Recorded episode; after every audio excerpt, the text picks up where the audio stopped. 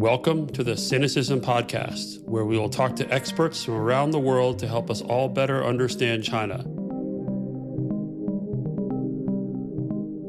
I am Bill Bishop, and I write Sinocism, a newsletter that helps you get smarter about China.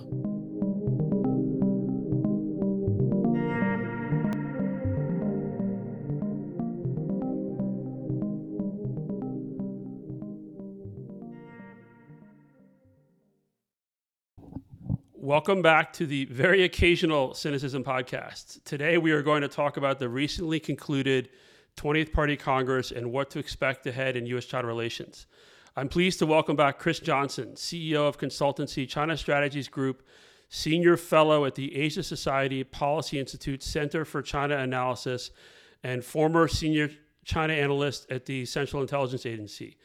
This is the seventh Party Congress that Chris has analyzed professionally. So we have a lot of experience here to help us understand what just happened. Chris, welcome back and thanks for taking the time. My pleasure. Always fun to be with you, Bill. Hey, well, why don't we jump right in? I'd like to talk about what you see as the most important outcomes from the Congress, starting with personnel. What do you make of the leadership team from the Central Committee to the Politburo to the Standing Committee? And what does that say about Xi? Yeah, well, I think uh, clearly Xi Jinping had a massive win, you know, with personnel. I think we see this particularly in the Politburo Standing Committee, right, where on the key portfolios that really matter to him in terms of controlling the key levers of power inside the system. So we're talking propaganda, obviously. Uh, we're talking party bureaucracy, military less so, but security services. You know, these these sort of areas, all up and down the ballot, he did very well. So that's obviously very important. Um, and I think obviously then the dropping of uh, so-called Communist Youth League faction-oriented people in Li Keqiang and Wang Yang and, and Hu Chunhua being uh, kind of unceremoniously kicked off the Politburo. That tells us that he's not in the mood to compromise with any other group. I prefer to call them rather than factions. Right. Um, so that sort of suggests to us that you know models that rely on that kind of an analysis are dead. It has been kind of interesting in my mind to see how quickly though that you know analysts who tend to follow that framework are already talking about the uh, factional elements within Xi's faction, right? So you know it's going to be the Shanghai people versus the Zhejiang army versus the. I think there's a Tsinghua. People. Some people say there's a Tsinghua faction, right? The, the infamous, non-infamous right. Tsinghua clique, and, and and so on. But I think as we look more closely, I mean, this is all kidding aside. If we look more closely at the individuals, what we see is obviously these people. You know, loyalty to Xi is is sort of like necessary, but not necessarily sufficient, right? In explaining who these people are also, I just always find it interesting, you know, somehow over time, Wang Huning has become a Xi Jinping loyalist. I mean, obviously, he plays an interesting role for Xi Jinping, but I don't think we should kid ourselves in noting that he's been kind of shunted aside, right, by being pushed into the fourth position on the standing committee, which probably tells us that he will be going to oversee the Chinese People's Consultative uh, Conference, which is, you know, kind of a do nothing body, you know, for the most part. And, um, you know, my sense has long been that one of Xi Jinping, there are a couple factors there with Wang Huning. One is, you know, yes, he is very talented at sort of taking their very expansive uh, theoretical ideas and coming up with snappy, um, snappy sort of catchphrases. Right, this is clearly his uh, his sort of claim to fame. But you know, we had that article last year from the magazine Palladium that kind of painted him as some sort of an eminence grise or a Rasputin-like figure, you know, in terms of his role.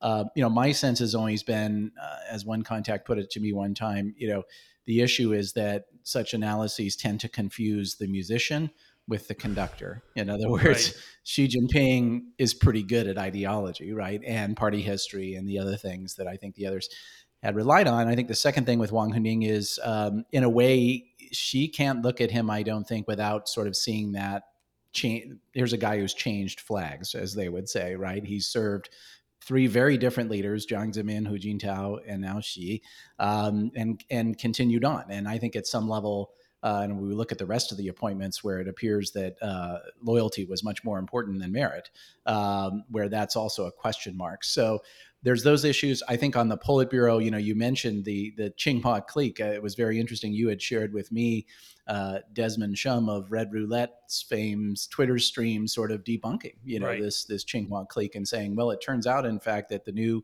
Shanghai Municipal Party Secretary Chen Jining can't stand Chen Xi, even though you know they both went to Tsinghua and were there at the same time and so on. Um, you know, who knows with Desmond Shum, but I think he knows some things, right? And and and it's just a reminder to us all, I think, how little we understand, right, about these relationships, especially now uh, with Xi's concentration of power and also a situation where we've had nearly three years of COVID isolation for the country. Right, and so it's really hard to go talk to people e- even exactly. the fewer and fewer numbers of people who, who know something and can talk. To the right. standing committee, I think certainly just from from from friends and contacts and um, just the biggest surprise, you know, I think uh, Li Keqiang and Wang Yang not sticking around, and as that long explainer said, sort of without naming them, sort of they were good comrades who steps aside for the good of the party and the country. Because um, that happens so often. Whatever that means. um, but really, the, the bigger surprise was that uh, Cai Qi showing up on there, who I think when you look at the standing committee, I think the general sense is okay that these people are all, you know, not, they're loyal, but they're also competent, right? I meant Li Qiang, the, right. the, new, likely new premier, number two on the standing committee, is actually pretty competent. The Shanghai lockdown disaster aside, Cai Qi, on the other hand, was just looks more like it's just straight up loyalty to Xi.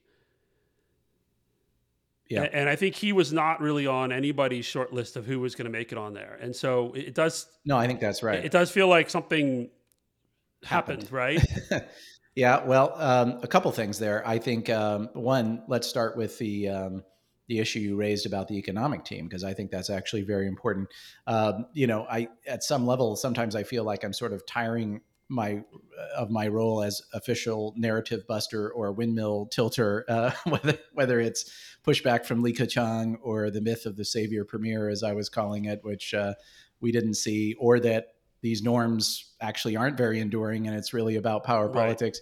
I think I'm kind of onto a new one now, which is you know Xi Jinping's new team of incompetent sycophants. Right, that's kind of the label that's uh, come out in a lot of the takes uh, since uh, the Congress. But to your point, I mean, you know, Li Qiang has run the three most important economic powerhouses on China's east coast, either as governor or as party chief. Right, mm-hmm. he seems to have had a, a good relationship with both domestic private sector businesses and and foreign. You know, people forget that you know he got the Tesla plant built in Shanghai in a year, basically, right? And it's uh, responsible for a very significant amount of, of Tesla's to- total input of vehicles, output of vehicles, excuse me. Um, likewise, I hear that Ding Xuexiang, even though we don't know a lot about him, uh, was rather instrumental in things like breaking the logjam with the U.S. Uh, over the delisting of Chinese ADRs. Uh, that he had played an important role in convincing Xi Jinping it would not be a good idea, for example, to uh, you know we're already seeing. Uh, sort of decoupling on the technology side, it would not be a good idea to encourage the Americans to decouple financially as well. So the point is, I think we need to just all kind of calm down, right, and, and see how these people perform in office. Hu Lifeng, I think, is perhaps you know maybe more of a question mark, but but here too, I think it's important for us to think about how their system works, right? You know, the political report sets the frame, mm-hmm. right? It tells us what okay, this is the ideological construct we're working off of, or our interpretation, our dialectical interpretation of what's going on. And that, I think, the signal there was what I like to call this fortress economy, right? So self sufficiency in technology and so on. And so then when we look at the Politburo appointments, you can see that they align pretty closely to that agenda, right? These people who've worked in state firms or scientists, aerospace, so so defense. Yeah, aerospace, very close alignment with that agenda. I'm not saying this is the right choice for China or that it even will be successful. I'm just saying it makes sense. And, it, and it's not necessarily just sycophants, it's actually yeah, loyal, exactly. but some either expertise or experience in certain of these key sectors. Yeah, and and and and of interest as well. You know, even people who have overlapped with Xi Jinping, how much overlap did they have? How much exposure did they have?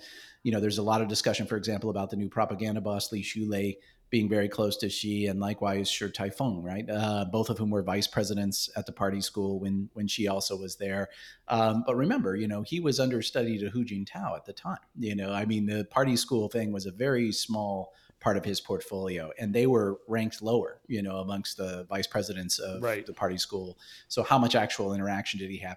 So, there too, you know, I think uh, obviously, yes, these people will do what Xi Jinping wants them to do, but that doesn't mean they're not competent. On Cai Qi, I agree with you. I think it's it's it's difficult. You know, my speculation would be a couple of things. One, proximity matters, right? He's been sitting in mm-hmm. Beijing the last five years, so he's had the opportunity to uh, be close to the boss and and impact that. I've heard some suggestions from contacts, which I think makes some sense. He was seen as more strictly enforcing the zero COVID policy, right? In part because he's sitting in Beijing, than say a Chen Min'er, right, who arguably was a other stroke better, you know, candidate for that position on the Politburo Standing Committee. And there, you know, it will be interesting to see. You know, we're not sure the musical chairs have not yet finished, right? Post party Congress for people getting new jobs, but you know, for example, if Chen Min'er stays out in Chongqing, that seems like a bit of a loss for him. Right. I mean, he's been, yeah, he, he needs to go somewhere else if he's got any hope of um, sort of. But so one thing, sorry, one thing on the Politburo I thought was really interesting. I know we've talked about offline um, is that for the first time, the head of the Ministry of State Security was was promoted into the Politburo, uh, Chen Wenqing, and now he is uh, he's the sec- the secretary of the Central Political and Legal Affairs Commission, which basically right. over the party body that oversees the entire security services system and legal system. Yeah. And and what do you think that says about priorities and and and where Xi things are where Xi sees things going? Well, I think it definitely aligns with this concept of Xi Jinping's of comprehensive national security, right? We've we've seen and heard and read a lot about that, and it seems that the uh, number of types of security endlessly proliferates. I think we're up to 13 or 14. everything is national security in East China. Yeah, everything is is national security. Uh, that's one thing. I think it's interesting, perhaps in the in the frame of, you know, in an era where um, they are becoming a bigger power and therefore uh, have more resources and so on. You know, is that role that's played by the Ministry of State Security, which is you know they have this unique role, don't they? They're in a way they're sort of the U.S.'s central intelligence agency and and FBI, Federal Bureau of right. Investigation, combined, in that they do have that internal security role as well, but they are the foreign civilian anyway, uh, foreign intelligence collection arm. So perhaps you know over time there's been some sense that they realized yes, cyber was great for certain things, but you still need human intelligence. Uh, you know, we don't know how well or not Chen Wenqing has performed, but you know, obviously, there, this has been a relentless campaign. You know, the search for spies and so on and so forth. Um, I also think it says something about what we seem to be seeing emerging here, which is an effort to take what previously were these, you know, warring. Uh, administrative or ministerial factions, right, of the uh, Ministry of Public Security, MPS, the MSS, uh, and even the party's uh, discipline the watchdog, the uh, Central Commission on Discipline Inspection, you know, in an effort to sort of knit those guys into one whole. And, you know, it is interesting that uh, Chen Wenqing actually has right. experience in all three of those. He started off, I think, as a street cop. Um, he did serve on the Discipline Inspection Commission under uh, Wang Qishan when things were, you know, really going in that department in the early part of Xi's tenure, and then he's headed uh, the Ministry of State Security. I think, you know, even more interesting probably is the uh, formation of the new secretariat, right, where we have both Chen Wenqing on there and also Wang Xiaohong as uh, Minister of Public Security, but also as a deputy on the CPLAC, mm-hmm. right, and a seat on the secretariat. And if we look at the um, the gentleman who's number two in the discipline inspection uh, space, he was a longtime police officer as well. So that's and very unusual, that? you know. Uh, um, his name's escaping me Sorry. at the moment, but um, you know, so in effect, you have basically three people on the secretariat with security backgrounds, and you know, eh, that's important. It means other portfolios that might be on the secretariat have been dumped, right? So it shows something about the prioritization uh, of security. And I think it's interesting. You know, we've we've often struggled to understand what is the National Security Commission, how does it function, you know, these sort of things, and it's it's still you know absolutely clear as mud. But what was interesting was that you know from whatever that early design was that had some aspect at least of uh, looking a bit like the U.S. style uh, National Security Commission. Um, they took on a much more sort of internal looking flavor. And it had always been my sort of thought that one of the reasons Xi Jinping created this thing was to break down, you know, those institutional rivalries and barriers and force, you know, coordination on these on these institutions. So, you know, bottom line, I think what we're seeing is a, a real effort by Xi Jinping to uh, you know, knit together a comprehensive, unified, and very effective, you know, stifling really security apparatus. And uh, I don't expect to see that change right. anytime soon.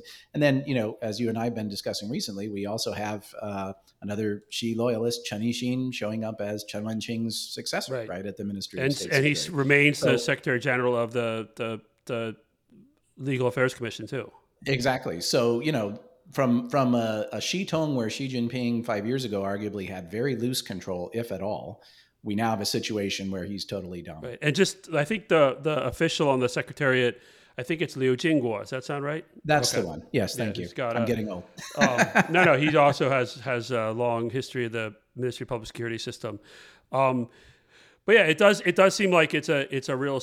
Um, I mean, it, I, I, I don't want to use the word securitization, but it does seem like this is an indication of a of a real sort of uh, just sort of fits with the the general trend towards much more focus on national security. I mean, what about on yeah. the the Central Military Commission, right? Because one of the surprises was um, again, and this is where the norms were broken, where you have um, uh, who should have retired based on his age, but. Yeah He's what, 72, yeah. but he's on the Politburo. 72. He stays as the vice chair of the CMC. Yep. Yeah, no, at, at, at, the ripe old age of 72, it's a little hard uh, to think of him, you know, mounting a tank or something to, to, to, go invade Taiwan or whatever the, you know, whatever the case may be. But, you know, I, I think here again, the narratives might be off base a little bit. You know, it's this issue of, you know, well, he's just picked, you know, these sycophantic loyalists he's a guy who has combat experience, right? right? And that's increasingly rare. Um, I don't think it's any surprise that uh, that himself and uh, the uh, uh gentleman on the CMC, uh, Lee, who is now heading the um, Joint Chiefs of Staff, he also has Vietnam combat experience, not from '79, but from the uh, the border incursions that went on into the '80s. Um, so it's not that surprising, really. Um, but obviously, you know, Zhang Youxia is very close to Xi Jinping. Their fathers fought together, right? Um, and they have that sort of uh, blood tie. And Xi is signaling, "I want, uh, I want political control, and also technologically or, or um, you know, operationally competent people." I think the other fascinating piece is we see once again no vice chairman from the political commissariat side of the PLA. I think that's very interesting. You know, a lot of people, including myself, were betting that Miao Hua mm-hmm. right would would would get the promotion. He didn't.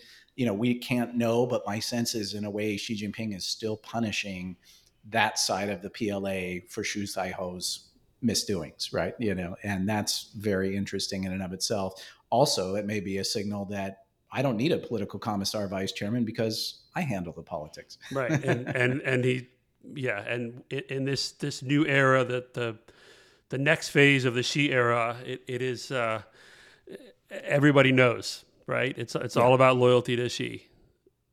Well, we just saw right uh, today, you know, uh, yet yet more instructions about the CMC responsibilities, yeah. chairman responsibilities. Unfortunately, they didn't release the full text, but it would be fascinating no, to see what's in they there. They never do on right. these things, which is uh, which is tough. But um, you know, I think we have a general sense of what will be in it. Right. but but even that itself, right, you know, is a very major thing that people you know didn't really pick up. So certain scholars, certainly like James Mulvenon and other people who are really good on this stuff, noticed it. But this shift under Hu Jintao it was a CMC vice chairman responsibility system. In other words, he was subletting the operational matters certainly to his uniformed officers. Xi Jinping doesn't do that. So well, and this and here we are, right, where he looks. Indeed. He does. I mean, I, I had written in the newsletter, um, you know, that Xi had. I thought I think he ran the table in terms of personnel. Um, oh, completely. Yeah. And and that's why it, it is interesting why he kept around folks like Wang Huning. But we'll move on. The next question I had really was about the Xi's report to the party Congress. And we yeah. had talked, I think you'd also, um, you've talked about it on previous podcasts. I mean, there there seems to be a pretty significant shift in the way that um, Xi is talking about the geopolitical environment and their assessment of how they see the world. Can you talk about yeah. that a little bit? Yeah, I mean, I think definitely we saw some shifts there, and uh, you know, you and I've talked a lot about it. You know, there are problems with word counting, right? Yeah. You know, and when you look at the thing and you just do a machine search and it's like, okay, well, security was mentioned 350 times or whatever. But but the you know, in what context, right? Um, and uh, our uh, Mutual Admiration Society, the uh, the China Media Project. Uh, I thought they did an excellent yeah. piece on that, sort of saying, remember, it's the words that go around the buzzword that matter, you know, just as much. But what we can say unequivocally is that two very important touchstones that kind of explain their thinking on their perception of not only their external environment, but really kind of their internal environment, which had been in the last several political reports, are now are gone. And those are this idea of China's enjoying a period of strategic opportunity, and this idea that peace and development are the underlying trend of the times. And you know, on the period of strategic opportunity, I think it's important for a couple reasons. One, just to kind of break that down for our listeners in a way that's not, you know, sort of uh, CCP speak. uh, the the basic idea was that China judged that its external security environment was sufficiently benign that they could focus their energies on economic development. Right. So obviously that's very important. I also think it was an important governor, and I don't think I've seen anything out there you know talking about its absence in this uh, political report on this uh, topic. It was a poli- it was an important governor on sort of breakneck Chinese military development, sort of like the Soviet Union, right? In other words, as long as you were you know sort of judging that your external environment was largely benign, you didn't really have a justification to have a massive defense budget or to be pushy, you know, in the neighborhood, these sort of things. And people might poo-poo that and sort of say, well, you know, this is all just rhetoric and so on. No, they actually tend. Oh, that's interesting. Well, then that that fits a, a, little bit right because they added the, the wording around strategic deterrence in the, the report as well, yeah. which is seen as a, you know modernizing, expanding their nuclear forces, right? Exactly right.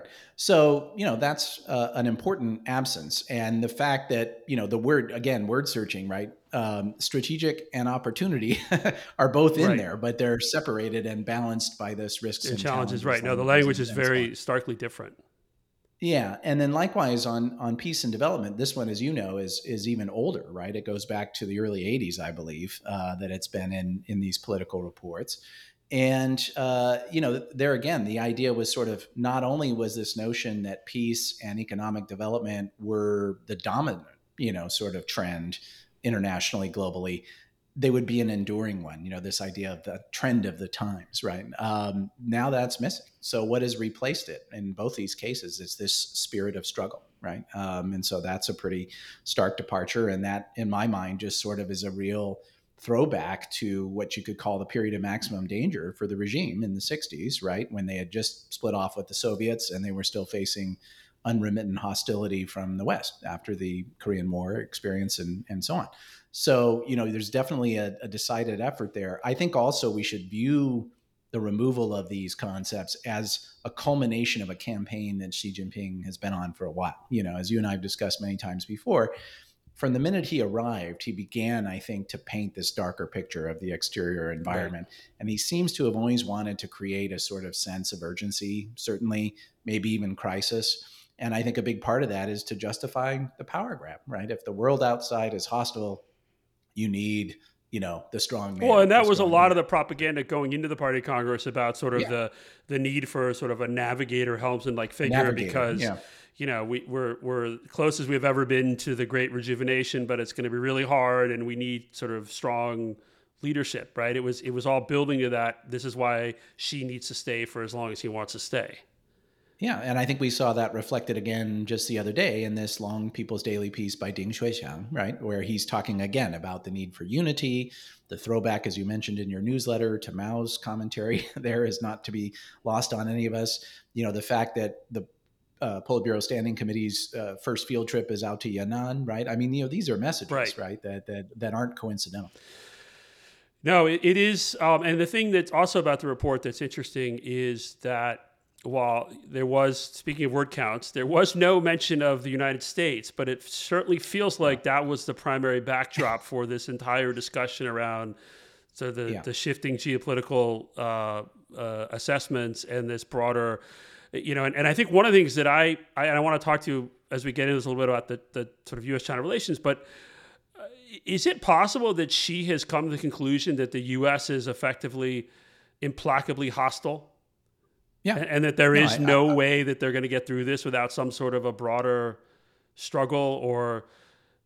I don't know if they, you know, feel that conflict is inevitable. In fact, I kind of assume they don't Good. think that because that's a pretty grim yes, picture for them, Good. you know. Um, but I, I do think there's this notion that they've now had two years to observe the Biden administration, right? And to some degree, I think it's fair to say that by certain parties in the U.S., Xi Jinping, maybe not Xi Jinping, but a Wang Qishan or some of these characters were sold a bit of a bag of goods, right? Oh, don't worry, he's not Trump. He's gonna things will be calmer. We're gonna get back to dialogue and you know so on and so forth. And that really hasn't happened. And when we look at um, when we look at measures like the recent uh, chip control, uh, chip restrictions, which I'm sure we'll discuss at some point, you know, that would have been, you know, the, the wildest dream, right, of certain members of the Trump administration to do something that uh, that's that firm, right? So um, I think the conclusion of the Politburo then must be this is baked into the cake, right? It's bipartisan.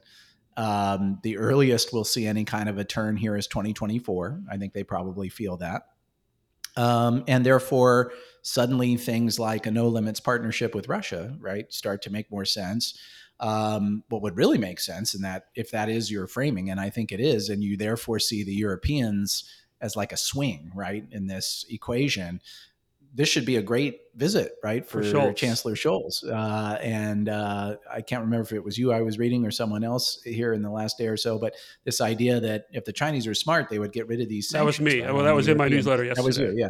Uh, parliamentary leaders, and you know, absolutely right. You know, that's a no-brainer, but I don't think they're going to do, do it.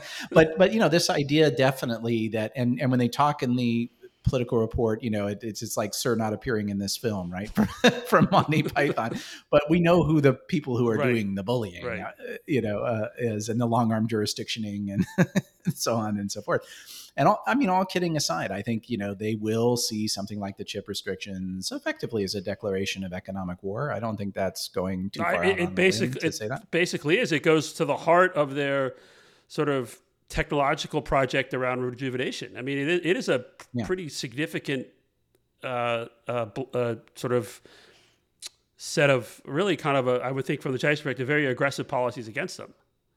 Yeah, and I mean enforcement will be key, and we'll see if you know licenses are granted right. and how it's done. And we saw you know already some some backing off there with regard to this U.S. person uh, restriction and so on. But but you know it's still pretty tough stuff. There's no two ways about it. No, and I, I wonder and I worry that here in D.C., you know, where the mood is very hawkish, if if people here really fully appreciate sort of the shift that's taking that seems to be taking place in Beijing and how these actions are viewed well, I, I, think that's a really you put your hand on it really really interesting way, Bill. Because you know, let's face it, really since the Trump trade war started, right? We've all analysts, you know, pundits, uh, even businesses and government people have been sort of saying, you know, when are the Chinese going to punch back? You know, when are they going to retaliate? Right. right? And we talk about rare earths and we talk about uh, Apple I and Tesla. They've slapped and, some know, sanctions on people, but they're like they're yeah. kind of a joke and I guess what I'm saying is I kind of worry we're missing the forest from the trees,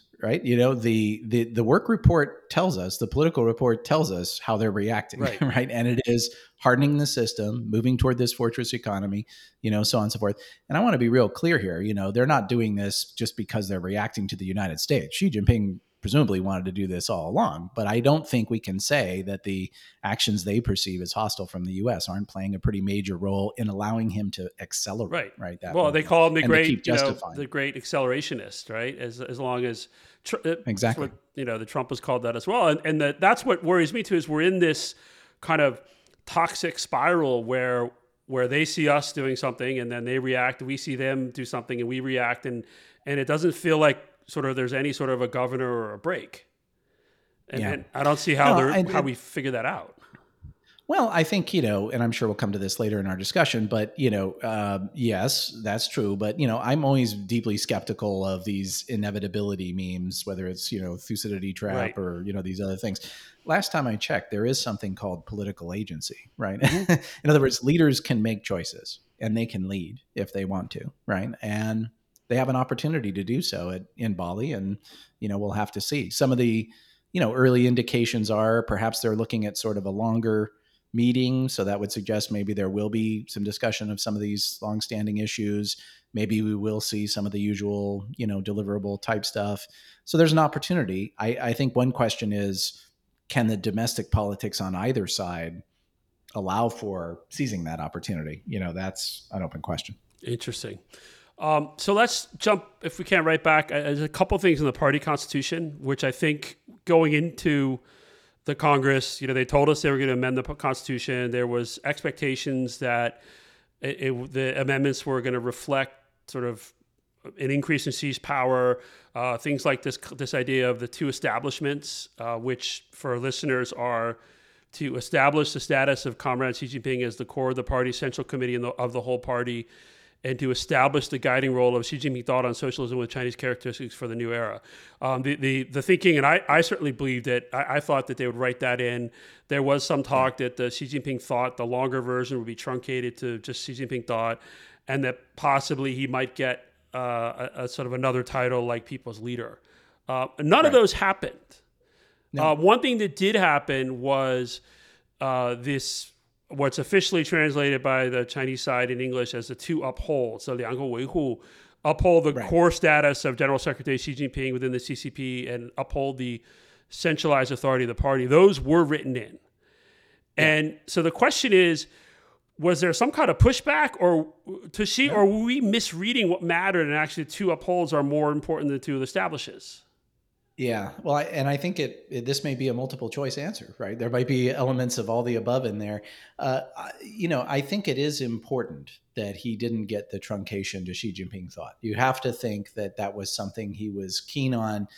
You know, in retrospect, it may be that it was something akin. I've always felt, you know, another thing that was on the table that didn't happen was reestablishing the party right. chairmanship, right? Um, I my view had always been he was using that largely as a bargaining chip. That you know, in some ways, it creates more trouble than it's worth. You, if you're going to have a chairman, you probably have to have vice chairman. And what does that say about the succession? I mean, of course, he could have you know a couple of geezers on there as, as vice chairman too. But I, my view was always he was holding that out there to trade away right? You know, at, at the last minute. Um, maybe that's what happened with Xi Jinping thought. I don't know. You know, uh, there have been some media articles, one of which uh, you and I were discussing yesterday from uh, the Japanese uh, publication Nikkei, you know, that suggested that you know the elders had this was their last gasp, right? So the Jiang Zemins and the Zeng Qinghongs and Hu Jintao and so on. Um, I'm a little skeptical of that. It is possible, uh, but um, I, would be a little skeptical of that. You know, it's it's not at all clear that they had any kind of a role, you know, even at Beidaihe this year and so on. Jiang Zemin didn't even attend the party congress, so clearly, you know, he must be pretty frail or he thought it was not worth or he time, knew or he knew he'd you be humiliated little, you never know. Yeah you know a little hard to say. But you know i kind of struggle with the notion that you know the 105 year old song ping gets up on a chair or something and starts right. starts making trouble right? You know uh, the poor man's probably lucky if he stays well, awake one, you know during one uh, question and again because of the just you know how much more opaque chinese politics are than really i think they've ever been um, but just one question it I mean is it possible for example that you know, it's more important to get the personnel done. It's more, and then well, and then once you get your, so you stack the central committee, you get the Politburo, you get the standing committee. That these things are sort of a next phase. Yeah, it's entirely possible, and and I think it it, it does dovetail with this idea that you know another reflection from both the political report and the lineup in my mind is Xi Jinping is a man in a hurry, right? And he's kind of projected that as you said, the great accelerator since he arrived. But I think he sees this next five years as really fundamental, right? In terms of breaking through on these choke point technologies, as they call them, you know, these sort of things. And so maybe, therefore, having the right people in place to handle, you know, uh, speedier policy execution, you know, was more important.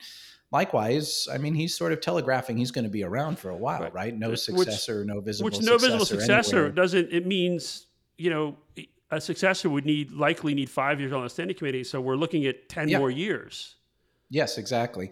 And so there will be time. The other thing is um, Xi Jinping is a is a sort of determined fellow, right? You know, so of interest. Even before the 19th Party Congress, I'd been hearing very strong rumors that the notion of Ling Xiu was out there, that he was contemplating it, right? And so then we see the buildup with uh, Renmin right. and so on and so forth. And, you know, it didn't happen clearly at the 19th. It didn't happen again, but it doesn't mean it won't, you know, at some point. And I think it's really important also to think about, you know, we just saw a pretty serious um, enterprise of the you know quote unquote norm busting right so what's to say that mid-course in this five years he doesn't uh, hold another sort of extraordinary conference of party delegates like Deng Xiaoping did in 1985, right? To push through some of these. You never know, right? In other words, these things don't necessarily have to happen just at party congresses. So my guess is, you know, this isn't over yet. Right. Uh, but, you know, at some level, given how the system was ramping up with those articles about Navigator and the People's Leader stuff and so on, you know, that's usually a tell. Yeah. And yet it didn't. It's happen. really interesting. So and, and so f- there's something interesting. And there. so far, you know, you, you know, now they're in the mode of they're out with these sort of publicity, propaganda, education teams where they go out throughout the country and talk about the spirit of the party Congress and push all the Yeah. key messaging. Um, you know, so far none of those like people's leader truncation have happened in that, which is I think an area where some people thought, well, maybe that could sort of come after the Congress. What ha- what is interesting is it's all two establishments all the time Yeah. in those discussions. Yeah. So that's been very interesting since it didn't make it into the uh, into the document. I guess the other thing is at some level is it sort of a distinction without a Right. difference. You know, I I haven't done the work on this to see, but my guess is short of, you know, the many times they've just junked the entire constitution and rewritten it, this is probably the most amendments there have been, you know, in the uh, to, at one time, you know, to the 1982 Constitution, and most of them are his various buzzwords, right? Um, and you know, I think you've been talking about this in the newsletter. There may very well be uh, something to this issue of, you know, which is the superior thought to establishments or to uphold stroke safeguards, you know, Right. and I think, uh, and, and even if the answer two establishes were superior and then it didn't go in, then somehow the it will be theoretically flipped to what got in the Constitution. so it looks like he won. I, I mean, anything's possible, right? And, and we may never know. It's it is very frustrating. I mean, I guess the, the the thing though, where we it's fair to say that maybe this wasn't his ideal outcome. To me, there's been a very uh, clear and um, you know structured, stepwise approach on the ideology from the word go, right? And the first was to create right out of the chute this notion of you know three eras, right? The the Mao period, Deng and those other guys we don't talk about anymore. Period and Xi Jinping's new era, Right. right? And then that was, you know, sort of crystallized, right, at the 19th Party Congress when, you know, Xi Jinping thought for horribly long name went into the Constitution.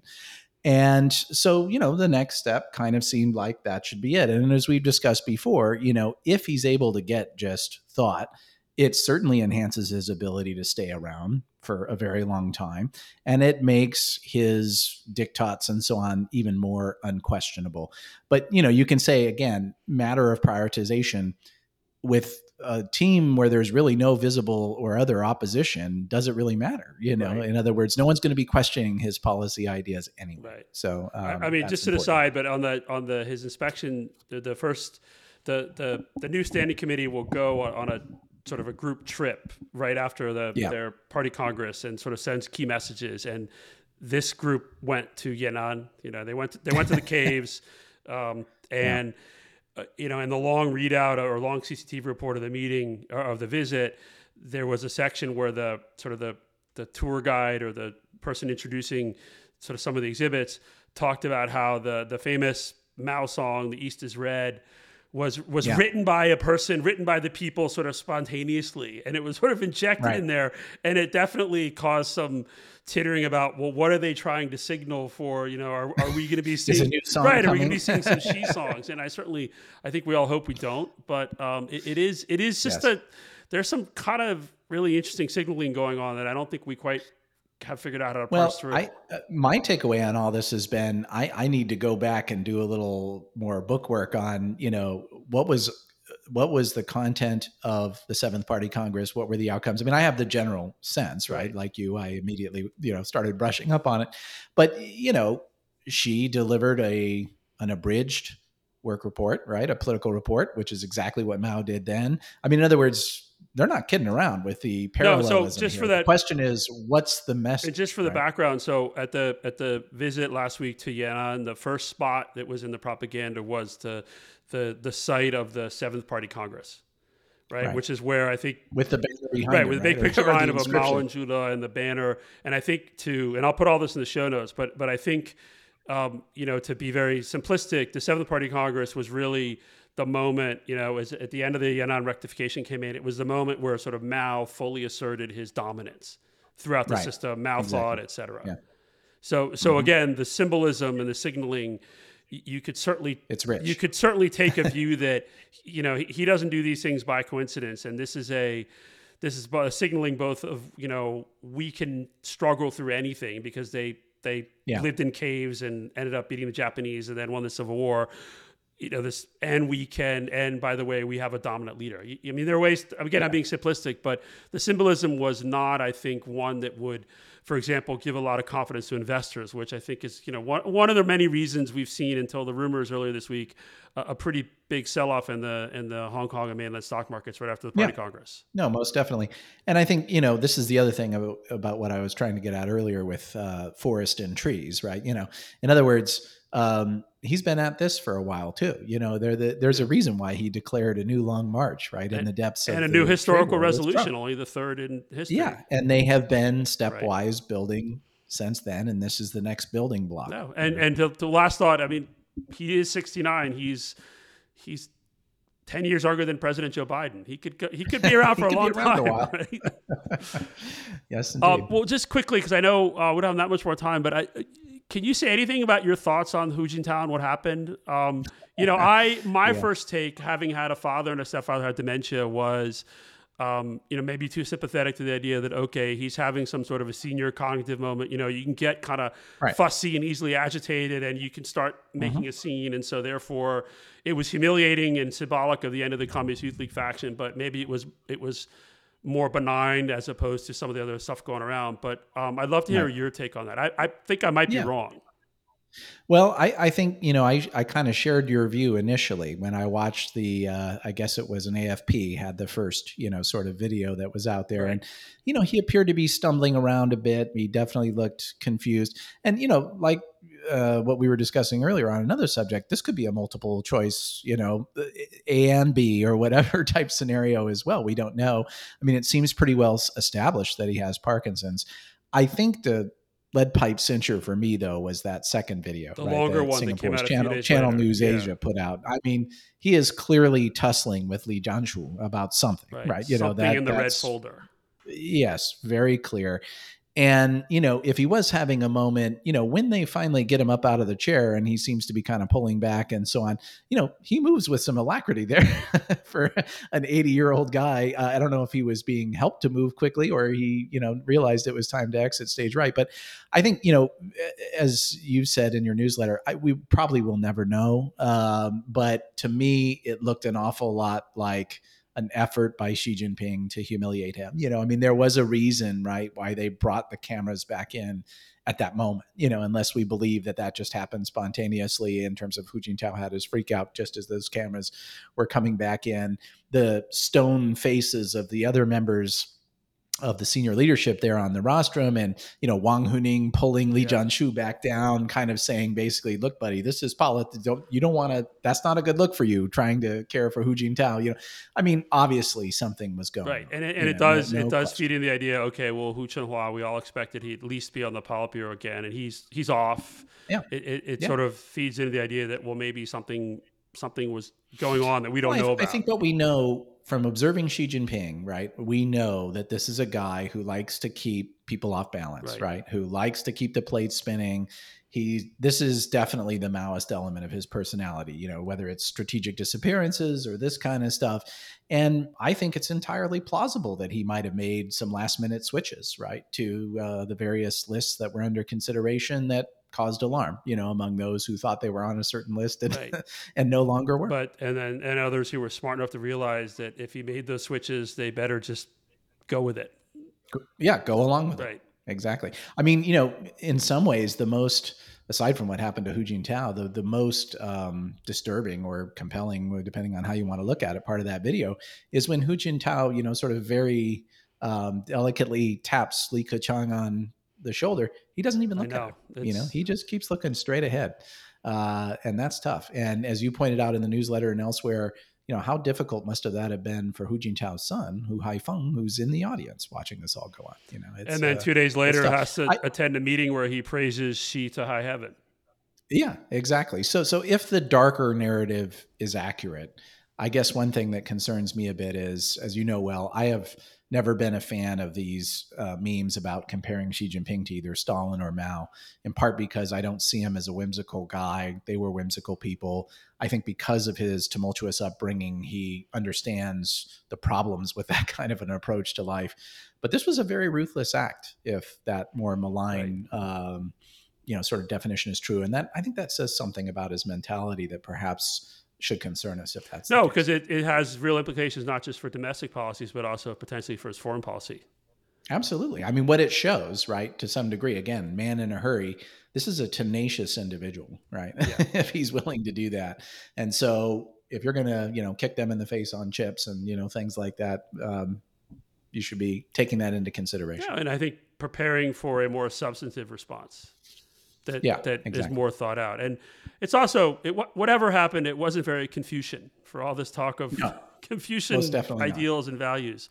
Um, so, no. just I think one last question, and it is related, is what do you make of this recent upsurge or talk in DC from various officials that the PRC has accelerated its timeline to absorb Taiwan?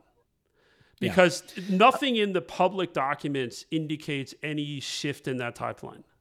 No, uh, and well, first of all, do they do they have a timeline, right? You know, I mean, the whole idea of a timeline is kind of stupid, right? You don't if you're going to invade somewhere, you don't say, "Hey, we're going well, to the, the only on this day."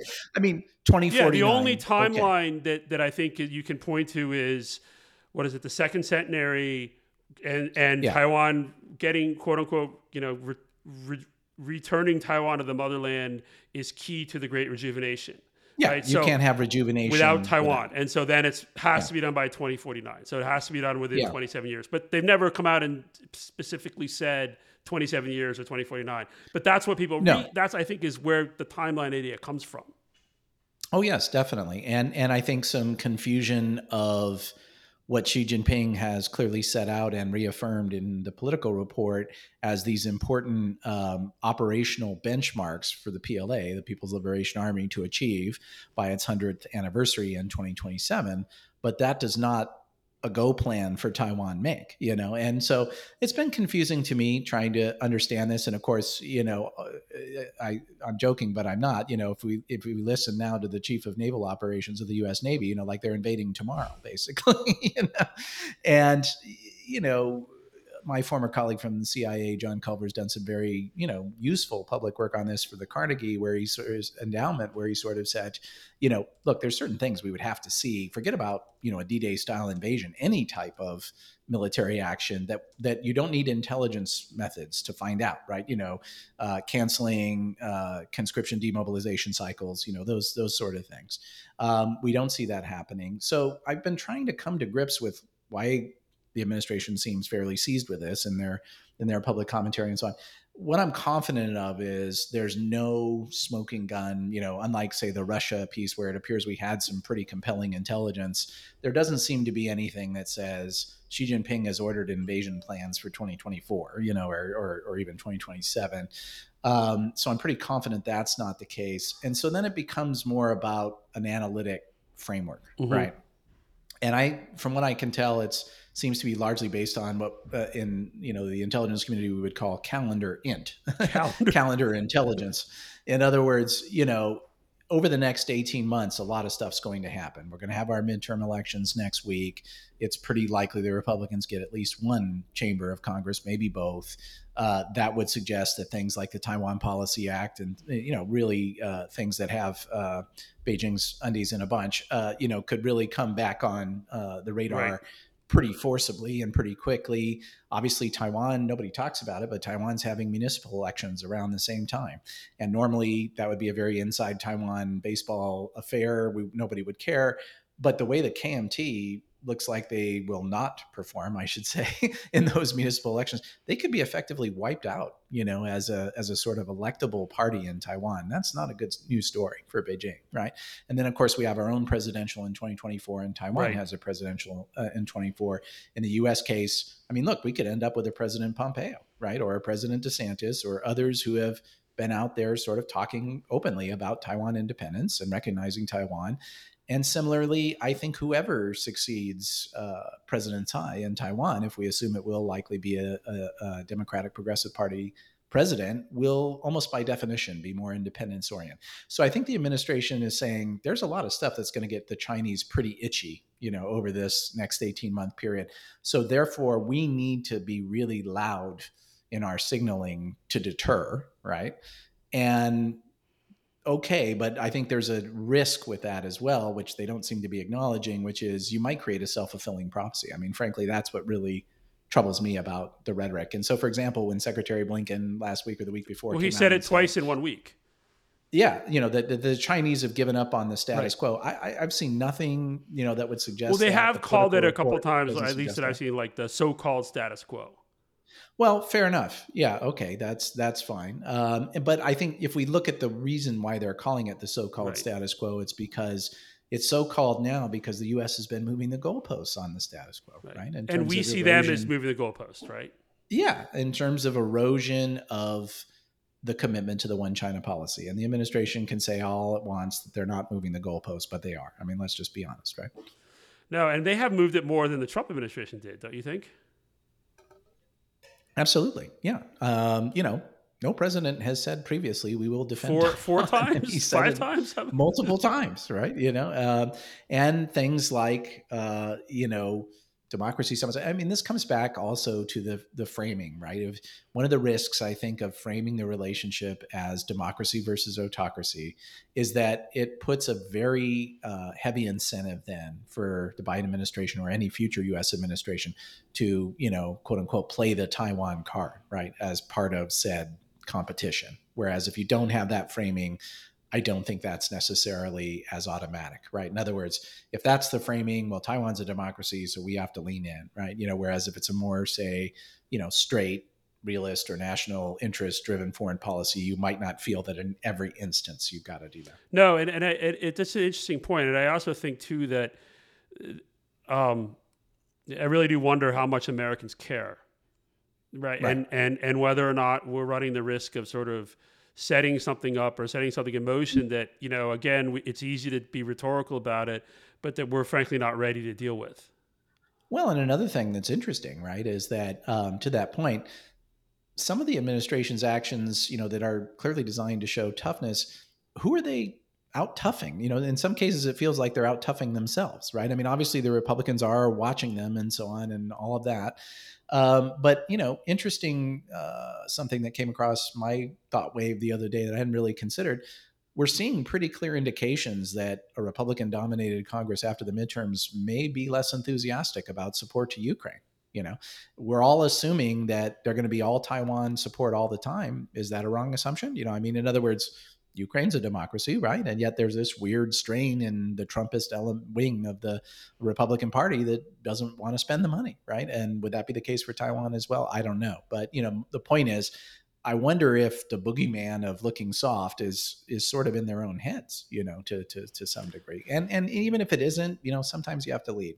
That's just no. And and um, it's not clear the allies are listening. It doesn't sound like the Europeans would be on board with. Well, I think very clearly they're not. I mean, yeah. you know, we're about to see a very uncomfortable bit of kabuki theater here, aren't we, in the next couple of days with German Chancellor Scholz going over. And, um, you know, if you uh, read the op ed he wrote in Politico, you know, it's, it's painful, right? You can yeah. see him trying to, uh, trying to uh, you know straddle the fence and, and walk that line. And and obviously there are deep deep divisions in his own cabinet right you know over this visit. The foreign minister is publicly criticizing him you know and so on. So i think this is another aspect that might be worrisome which is the approach you know my line is always sort of a stool, if it's going to be stable, needs three legs, right? And on U.S. China relations, I think that is, you know, making sure our own house is in order, domestic strengthening, these guys call it, coordinating with allies and partners, certainly, But then there's this sort of talking to the Chinese aspect. And through a policy, what I tend to call strategic avoidance, we don't talk to them that much. So that leg is missing. So then those other two legs need to be really strong, right? Um, and on domestic strengthening, okay, CHIPS Act and so on, that's good stuff. On allies and partners, there seems to be a bit of an approach, and I think the chip restrictions highlight this of look, you're either for us or against us, right?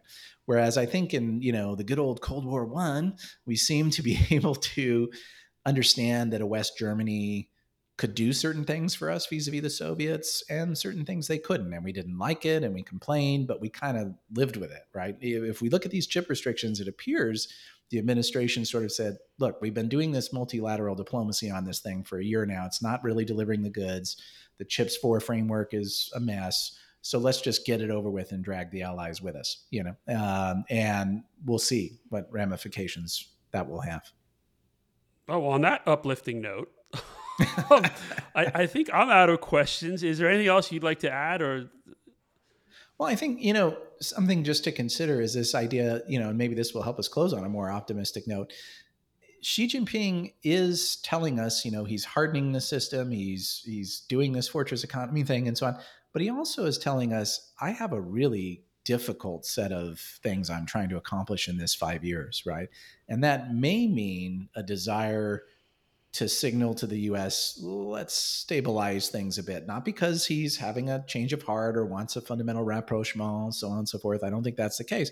But might he want a little bit of room? Yeah, buy buy some time, room? buy some space. Yeah, might he want that? He might, you know. And so I think then a critical question is how does that get sorted out in the context of the negotiations over the meeting in Bali? If it is a longer meeting, I think you know, so that's encouraging for that, right? To some degree, I, I, I would say, you know, if we look at what's just happened with the 20th Party Congress, and we look at what's about to happen, it seems, with our midterms here in the United States who's the guy who's going to be more domestically politically challenged going into this meeting and therefore have less room to be able to seize that opportunity if it does exist? Um, and yet it might be there. So you know hopefully both sides can see that as and the more politically challenged is president biden is what you're saying. Exactly. Yeah.